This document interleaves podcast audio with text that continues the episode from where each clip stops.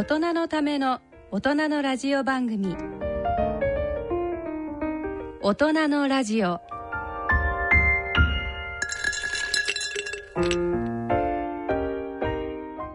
皆様ご機嫌いかがでいらっしゃいますか？大宮時子です。毎週第5週目のこの時間は特集を組んでお送りしております。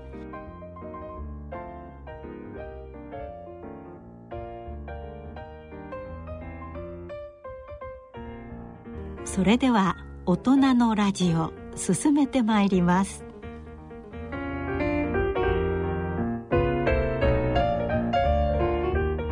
大人のための大人のラジオ。この番組は野村証券ほか各社の提供でお送りします。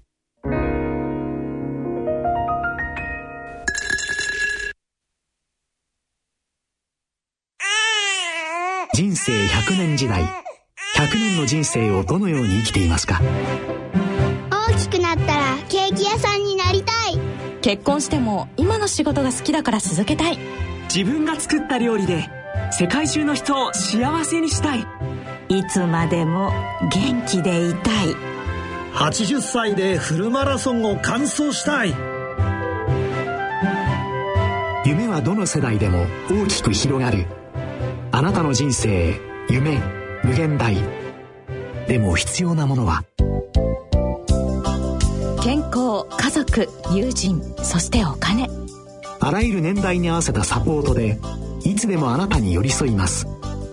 今からずっとこれからもっと。人生100年パートナー野村証券。それの裏に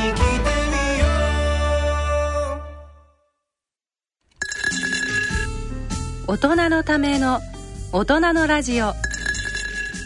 大人のラジオ。ここからは日野沖夫のがん哲学学校のコーナーをお聞きいただきます。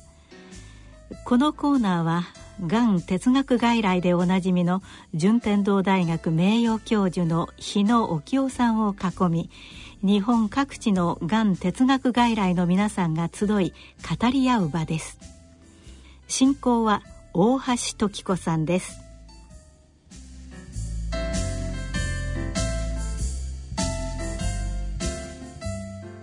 ご機嫌いかがでしょうか。進行役の大橋時子です。大人のラジオ日野清の眼哲学学校のコーナーです。ここからのこの時間は日野清の眼哲学学校と題して全国各地のがん哲学外来のがん患者の皆さんそして医療従事者の皆さんとともにお送りしてまいります。さて2020年もスタートして1ヶ月ほどが経ちましたが皆さんは2020年のスタートどんな風に切られたのでしょうか？日野先生今日もよろしくお願いいたします。よろしくお願いします。では日野先生から年末年始のトピックスなどについて教えていただけますか？まあ、あんまりトピックスはないけどね、まあ、あの年末から年始にかけてはアメリカでね今年はあの過ごしたというですね、はい年末はミシガンでね。で年始はあのボストンでもう過ごしたというのが今年の思い出ですね。お子さんたちのところですね。そうですね、はい、いつも大体そのアメリカではどんなふうに過ごされるんですか？何もしてないよ。読書をされたりいやいやのんびりして散歩したり、はい、そういうことですね。うん。でどんなことを考えられるんですか？散歩しながら。うん。まあね何も考えないのがいいね、うん、その年はね空っぽの器でね。あの自分からこうしようなんて思ったことないね。なら去年のことは全部空っぽにしてね。空っぽの器にしてただ正月は器を頑丈にするだけだねそしてまた何かを入れるというそれが年末のね年始のねだから空っぽの器の底が抜けない頑丈な器にするというのがあの年の初めですね。器の中身を入れ替えるみたいな時期になるんですかね、入れ替えるというかね、はい、去年あったこととまた今年は違うからだから新しい水を入れるということですね。この入れたままでは濁るからね水を濁ってくるから空っぽにした方がいいですね。まあ、1年に一度そういう時期を作って、ね、ということですね、ね、それをアメリカでそうです、ね、はい、毎年されているという日野先生の年末年始について教えていただきましたがえ今日もご観覧の皆さんたくさんお越しいただいていますが皆さんの年末年始についてまたえ最近のトピックス印象深い出来事などについて教えていただけますか？はい。えっ、ー、と今週、えーと、月曜日なんですがあの日野先生をお招きして、えー、講演会を開催することがございまして、えー、その時に日野先生が、えーと、ニュートビーナゾ今日のテーマでもありますけどもニュートビーナゾの言葉を語ってくださってそれがあのまたあのいつもあの聞いてるなと思ってるんですけどもまたあの新しい年に、まあ、初心に帰って、えーまあ、お聞きすると一段とこう深みが増しててあの年始から感動する機会がありました。それが良かったですね、はい、今日は男性お一人田口さんにお話をいただきました。で はお隣の奥様にもお願いしましょうか、はい、そうですね。あのー、私去年のまあ10月に母を亡くしましたので、えー、ちょっと年末年始はいつもよりこう寂しいかったかなっていうのはあるんですけれどもなんか今年年を新たにしてなんかこう心の中で今年も一生懸命こう進んでいくのであのお母さん外から見守っててねみたいなそんなこう年始を迎えました。はい。お母さんと対話をされてそうですね。なんか対話してましたね。はい。散歩しながらとか。はい、では今日初めてお越しいただいています飯島さんにお願いしてもいいですか？はい。えーと、私は実家に帰ってあの何をするわけでもないんですけれども一緒に過ごしました。特にあの特別なことはないんですけれどもその同じ時間を一緒に過ごすっていうことがあの親にとってはあのすごく大事なことなんだなっていうのをあの思いました。まあ、日頃あの忙しくお仕事皆さんされてると思うんですがなかなかそのご家族とかご両親とゆっくり過ごす時間って本当に1年に一遍ぐらいしかないですもんね。そうですねはい、暖かい時間を過ごされたということです。では、お隣の岩崎さんにお願いします。はい、えっ、ー、と、私は大体毎年一緒なんですけれども。あの実家の両親のところに、えっ、と、私と主人と息子と3人で行ってで5人であのおせち料理を食べたりして過ごしますで特に何をするでもなくあのまあ1日だけ行って帰ってくるという感じですね。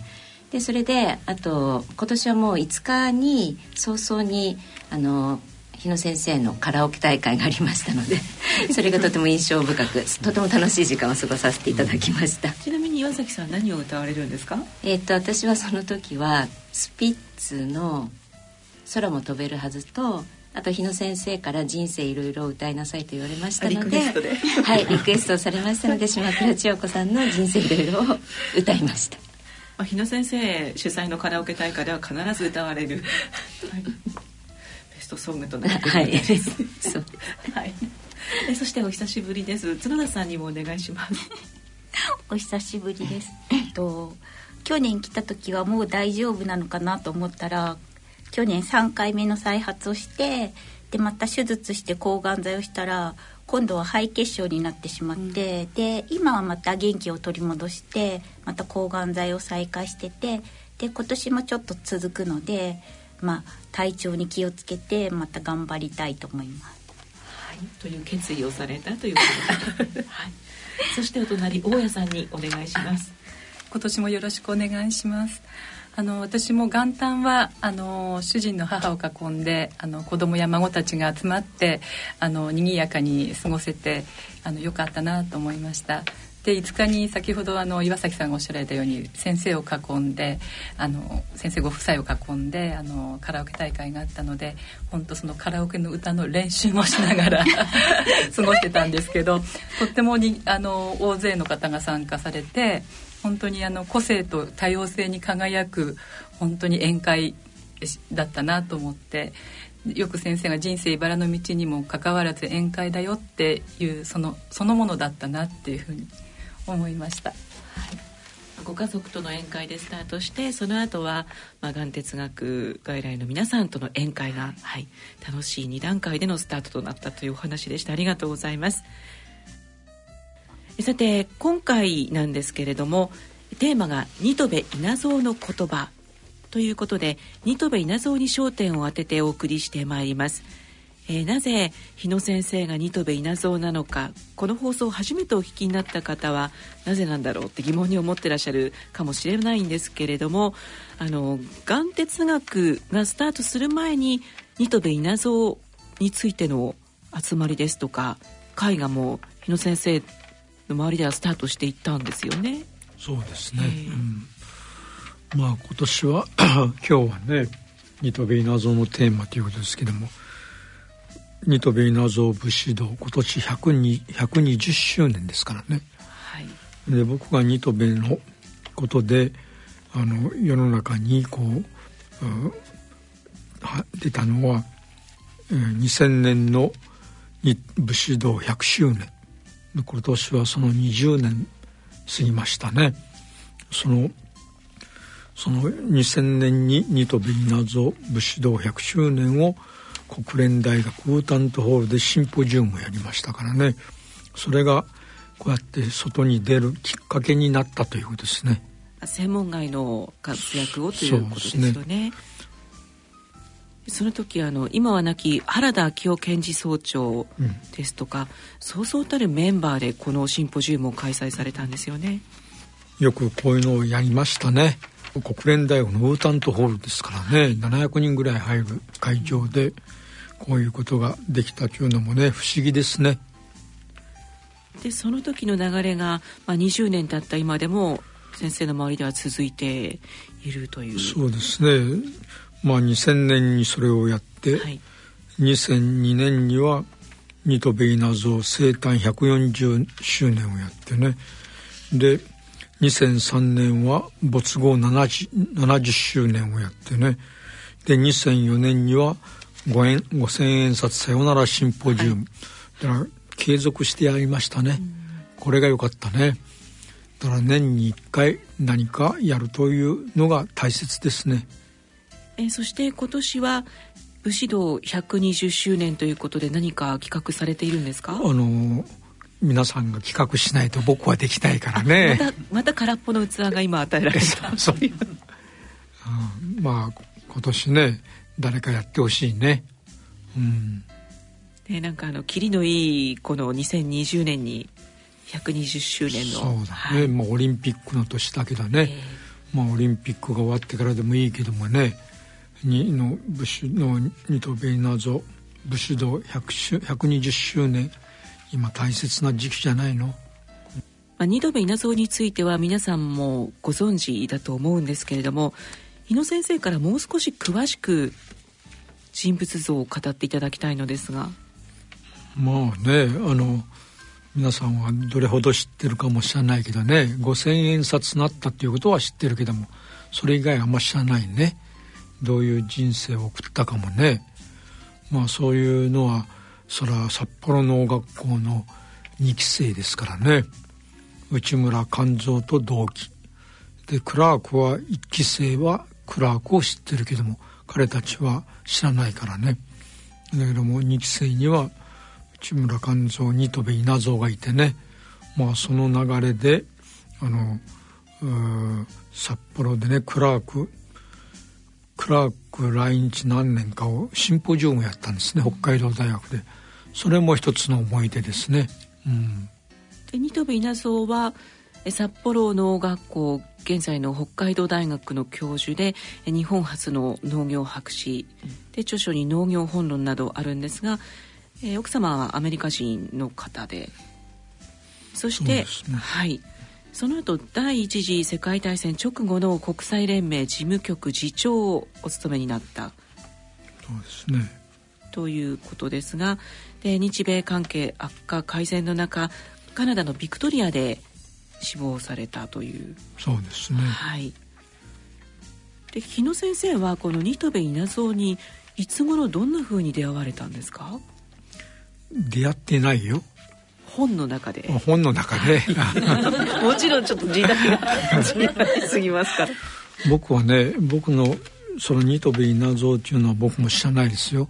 我がふるさとはそんなねニトベ稲造とかね何も知らない。ただあのニトベ稲造を最初に知ったわけじゃなくてね、はい、僕が最初に知ったのは南原茂、うん、南原茂の話を聞いたのが19歳の時。そして南原茂の本を読むとね私の先生はニトベ稲造内村勘三って書いてあってね明治以降日本が誇れる人物はニトベ稲造しかいないって書いてあるね。それでニトベ稲造の本を読むようになった。というきっかけだね、うん、そしてあの2000年にあの武士道100周年を検事総長とシンポジウムをやった。それが世の中に出るきっかけだね。それまではあの洞窟の鉄人じゃないけど外に出たことないからね。それが外に出れるようになったのは2000年の時だね。でその検事総長しかりニトベ稲造に惹かれてる方が先生の周りにはたくさんいらっしゃったという。まあニトベ稲造は知ってる人は知ってるからね、はい、ただあんまり世の中は知らないからね。だから今ニトベ稲造の現代的意義というかね。そういうのを学ぶ時かもしれないね、そのシンポジウムが開催された時にはそのメンバーの皆さんはそのニトベ稲造のことについてですねどういうふうにこれからその世の中に広めていきたいという気持ちでシンポジウムを始めたんでしょうか？まああんまり何もないよ、まあ、一番よく知っていたのは検事総長だね。本当にね真髄を知っていたのはこの人じゃないの。あとは表面的かもしれないね。でこの人は検事検事制の盛、えー、岡でね検事制をやってそこでニトベ稲造を勉強された、ということですよね。うん、日野先生から見たニトベ稲造の一番の魅力というか、うん、まあ真の国際人だね。まあみんな国際教養とかね、はい、よく言うけど真の国際人のモデルはニトベ稲造だね。だから日本のことを英語で世界に説明できた人物だね。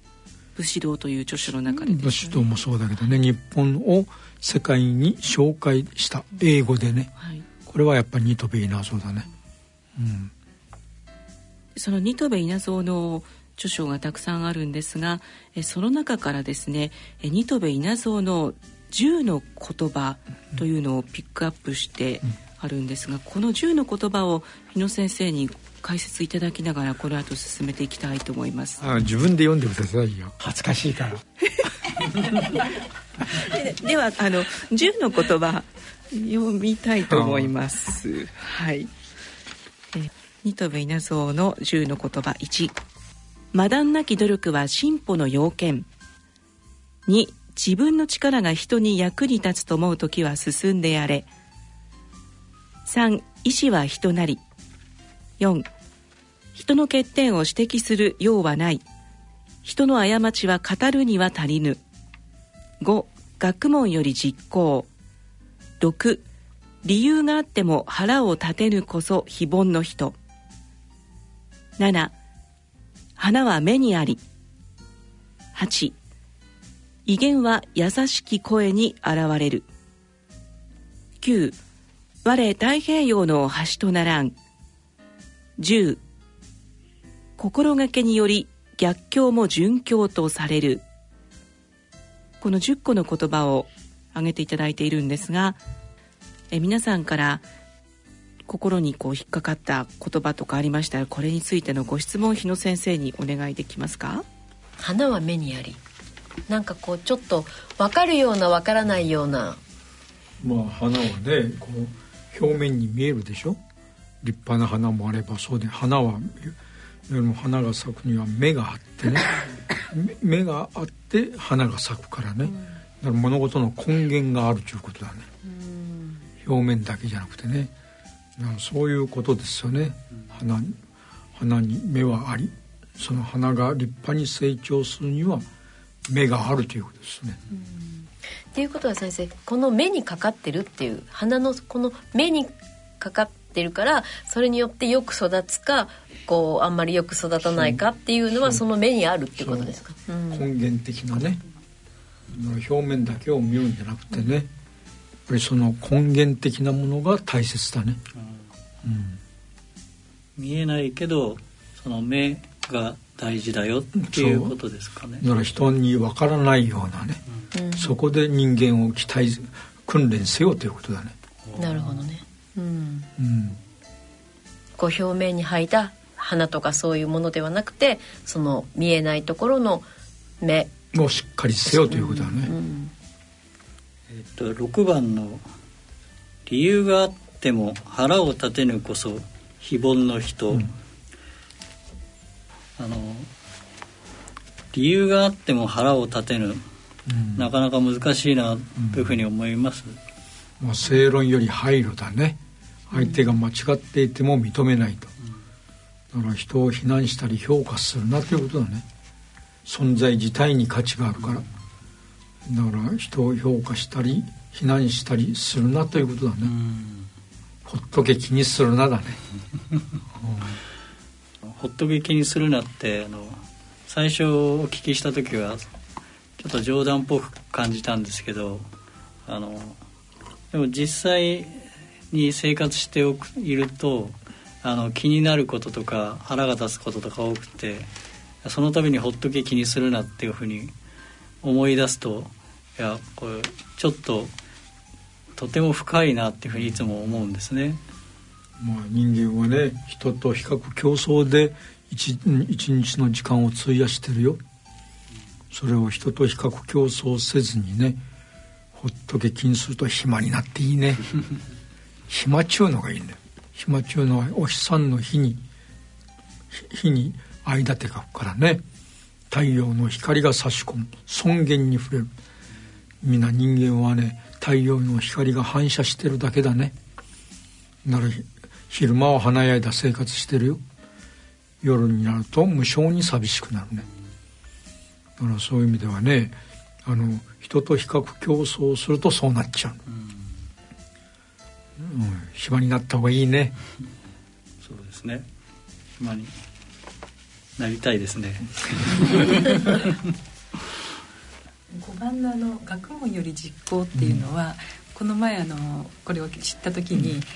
あの学問より実行の方が大事あの実行することがっていう大事ではなくて、うん、先生がその学問をそのあのよくやってから実行することだよっていうその流れといいますか、学問をしっかりやってからの実行って言われたんですけど。やっぱりそれがすごく大事大切っていうことですか？純度の高い専門性を持たないとね、うん、そして社会的包容力。そして学んだことを実際に実行しないとね。家に閉じこもって学んだだけではね知識だけではダメということですね。あの解説を伺っていると先生の言葉はあ全部ニトベ稲造のところから来ているんだって今思ったんですが。真似真似ているだけだから。僕は若き日からね19歳の時からあの南原茂ニトベ稲造内村勘蔵やないバルタダを19歳の時から読んでるよ。だから武士となってもう3巡目だからね。同じ本を繰り返し読んでだから一つの本を何回も読むわけ。そうすると暗記するじゃない。あもう暗記してらっしゃるそうだよ。僕はあのそれ暗記する言葉は1ページぐらいに一つ1行ぐらいだよ。それを暗記して頭のえね脳みそに引き出しに入れておくわけ。そして何かがあったらその引き出しから言葉を出すだけだ。これが言葉の処方箋。だから眼哲学外来を言葉の処方箋というのはそのためだね僕の言葉を言ってるんじゃないよ。僕は若き日に感動を覚えた言葉を患者に言ってるからね。これが言葉の処方箋。ということですね、うん、先生が今あのお持ちの武士道の本にはすごいいろんな色のペンでもうびっしりとあの余白に書き込みがしてあったんですけど、うん、何が書かれているんですか？何も書いてないよ。それは内緒ですか？まあいろんな人物のねことを書いたり。だってここのこの薄っぺらな本でね薄っぺらな本だけどねその中にねあの何人あの人物が引用されているか知ってますか？あいろんな人物が引用されてるんですか？そうこの薄っぺらの本の中に。彼はあのこれはあの聞き書きで書かれてるよ。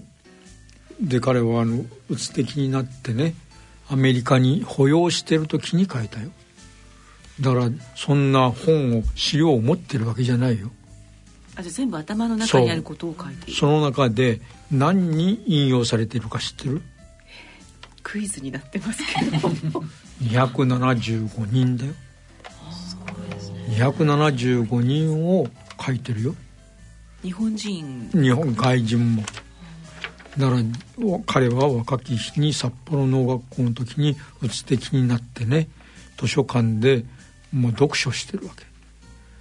だからそういうところで覚えてるのをアメリカに行った時に聞き書きの時にそれを言ってるだけだからね。ね275名だよ。こういうのが大したもんだね。うん37歳の時に書いてるよ、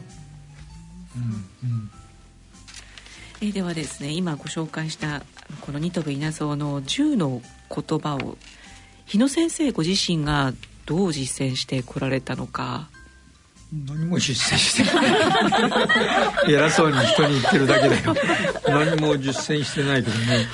今一番最近ねそれはさっき言った理由があっても腹を立てるっていうかね。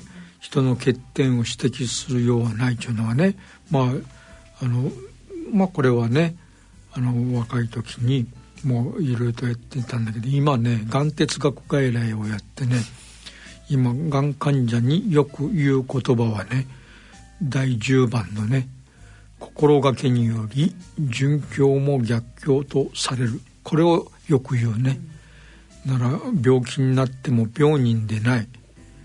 そういう社会を作らないかんからね。だから逆境も殉教もないということを学ばないとね。これがニトビナゾの言葉第10番目だね。これが今最近はこれをよく使うね、うん、逆境だと思っていることを自分のあの心次第では順境になる。だから順境も逆境もないってこと心がけにより今まで自分は逆境と思ったのが順境になる。もしかするとこの時のためと思うからね、うん。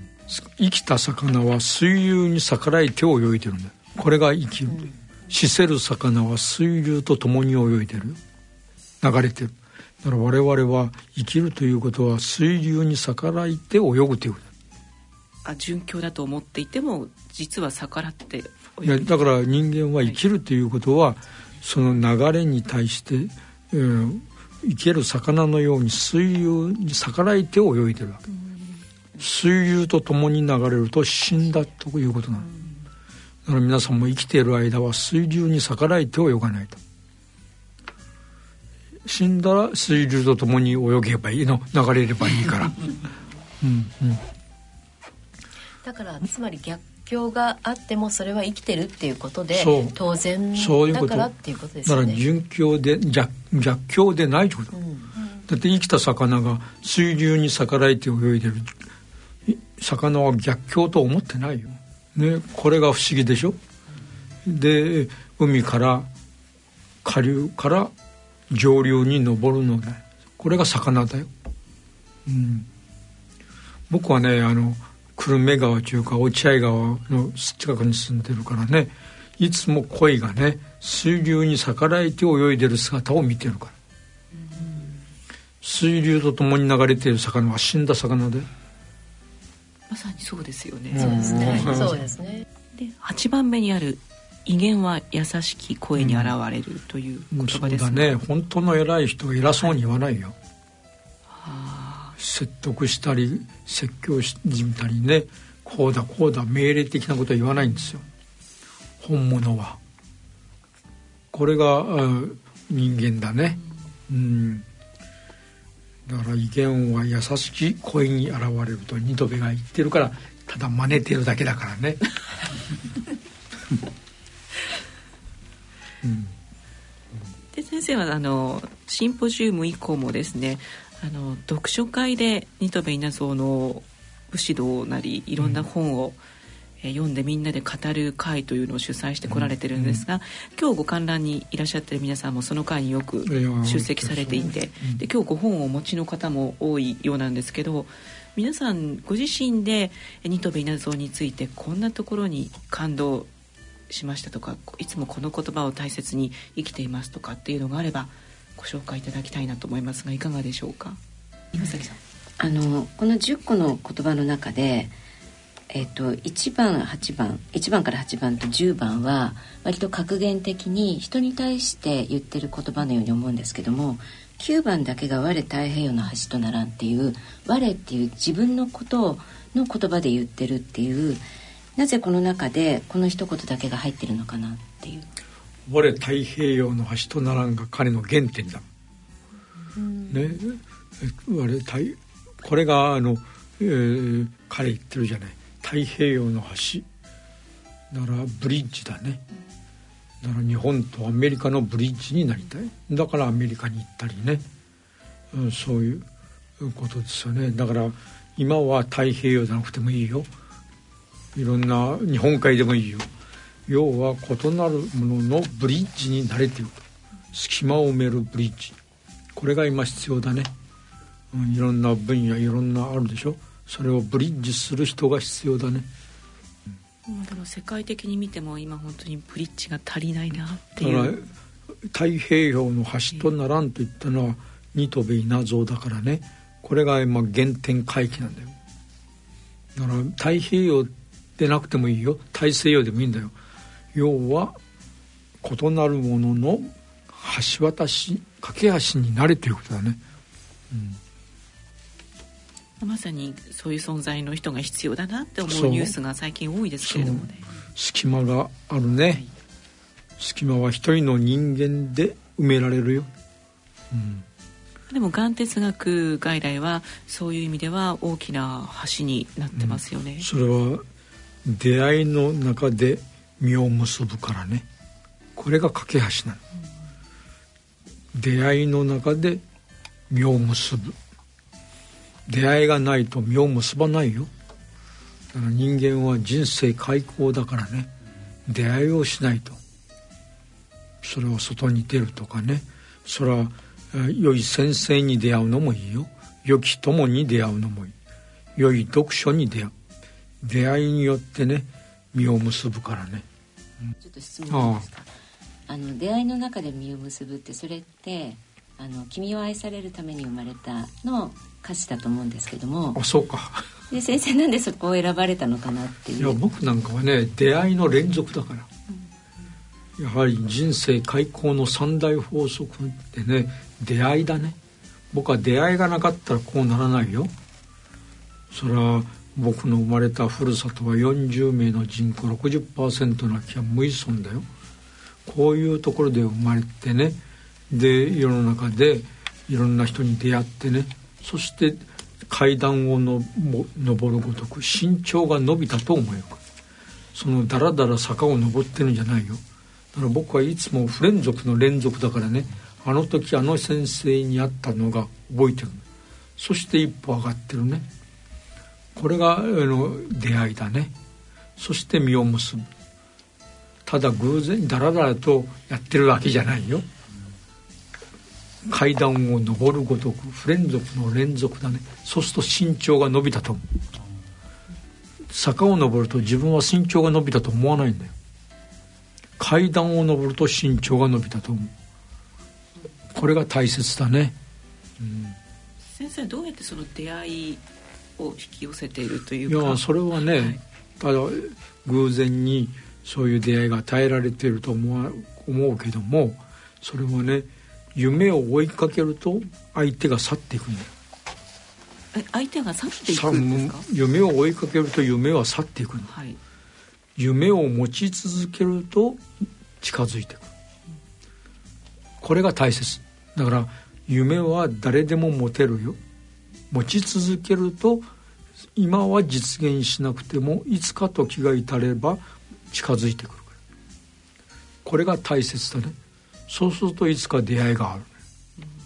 ね、ね、だからあの皆環境によって何もない本当に寂しいとかよく言うでしょ。あのそういうの状況をちゃんと持ち続けると相手が寄ってくるからね。これが出会いだね、うん、だから僕は、えー、そういったように本当の出会いはいろいろとあるかもしれないけどもやっぱり19歳の時に出会った先生と出会ったから今のようにニトビー謎のことが喋れるね。それがなかったら何も喋らないよ、うん、不思議だね。僕は出雲弁だからね。あんま人と話すことが嫌なんだよ。さ今は偉そうに喋ってる。先生のその先生もこういうふうに先生のように語ってくれたってことですか？そういうこと。それを毎日聞いてた。そして偉そうに人に言ってたから。先生が言ったことをその日に偉そうに人に言う訓練なの。で自分が言ったごとくしゃべると人前でしゃべれるようになる。これが不思議だね人間とはそういうもんだね。だから皆さんも出会いが必要、うんうん。でニトベ稲造とも出会われたということですね。でニトベ稲造と出会ったのは2000年に検事総長と国連大学でシンポジウムをやる。それで出会いだね。うん。ずっと先生の中にいたニトベ稲造についてそんな大勢の前で語る場いろんな人と語る場が与えられたっていうのはやっぱりすごいですよね、ね、だから背中から後ろから背中を押されてるような感じだね。自分で何かをやろうと思ったって実現してないよ。ただ背中から押されてるような感じだね。うん。だから自分でね何かをやろうと思わなくてね譲るだけ人に譲るといいね。自分がやろうと思ったってそんなこと人にやらせりゃいいんだね。ほとんど譲るだけ譲った方がいい。そうと暇になるよ。日本人はね人と比較競争で忙しくしてる。一見ね。全部人に任せると暇になるよ。これがいいね。そうするとその人にしかできない役割使命が与えられる。存在自体に価値があるからね。暇になったと思っても存在自体に価値があるから。その何かが与えられる。またその10の言葉に戻りまして、えー、1から3の「まだなき努力は進歩の要件」うん、自分の力が人に役に立つと思う時は進んでやれ」うん、3の「意志は人なり」うん、これがあのがん哲学外来にも、そのまま生かされているような気がしますが。だから自分の力が人に役立つと思う時には進んでやれということだね、うん、ごちゃごちゃ考える必要ないってこと。これが大切だね、はい、今日はあのニトベ稲造の言葉に焦点を当ててお送りしてまいりましたがラジオ放送でお聞きの皆様はここまでとなります。この続きはポッドキャスト Spotify にてお聞きください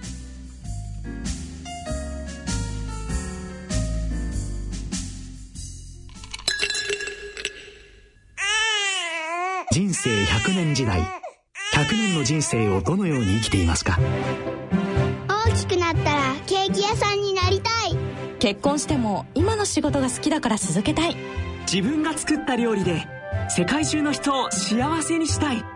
いつまでも元気でいたい。80歳でフルマラソンを完走したい。夢はどの世代でも大きく広がるあなたの人生夢無限大。でも必要なものは？健康家族友人そしてお金。あらゆる年代に合わせたサポートでいつでもあなたに寄り添います。今からずっとこれからもっと。人生100年パートナー野村証券。それの裏に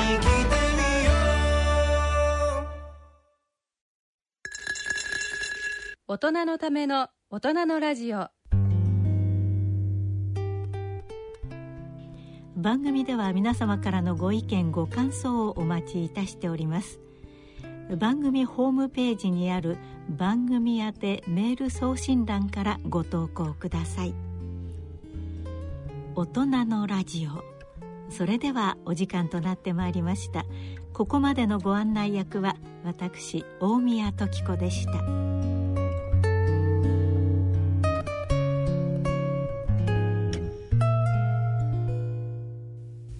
大人のための大人のラジオこの番組は野村証券ほか各社の提供でお送りしました。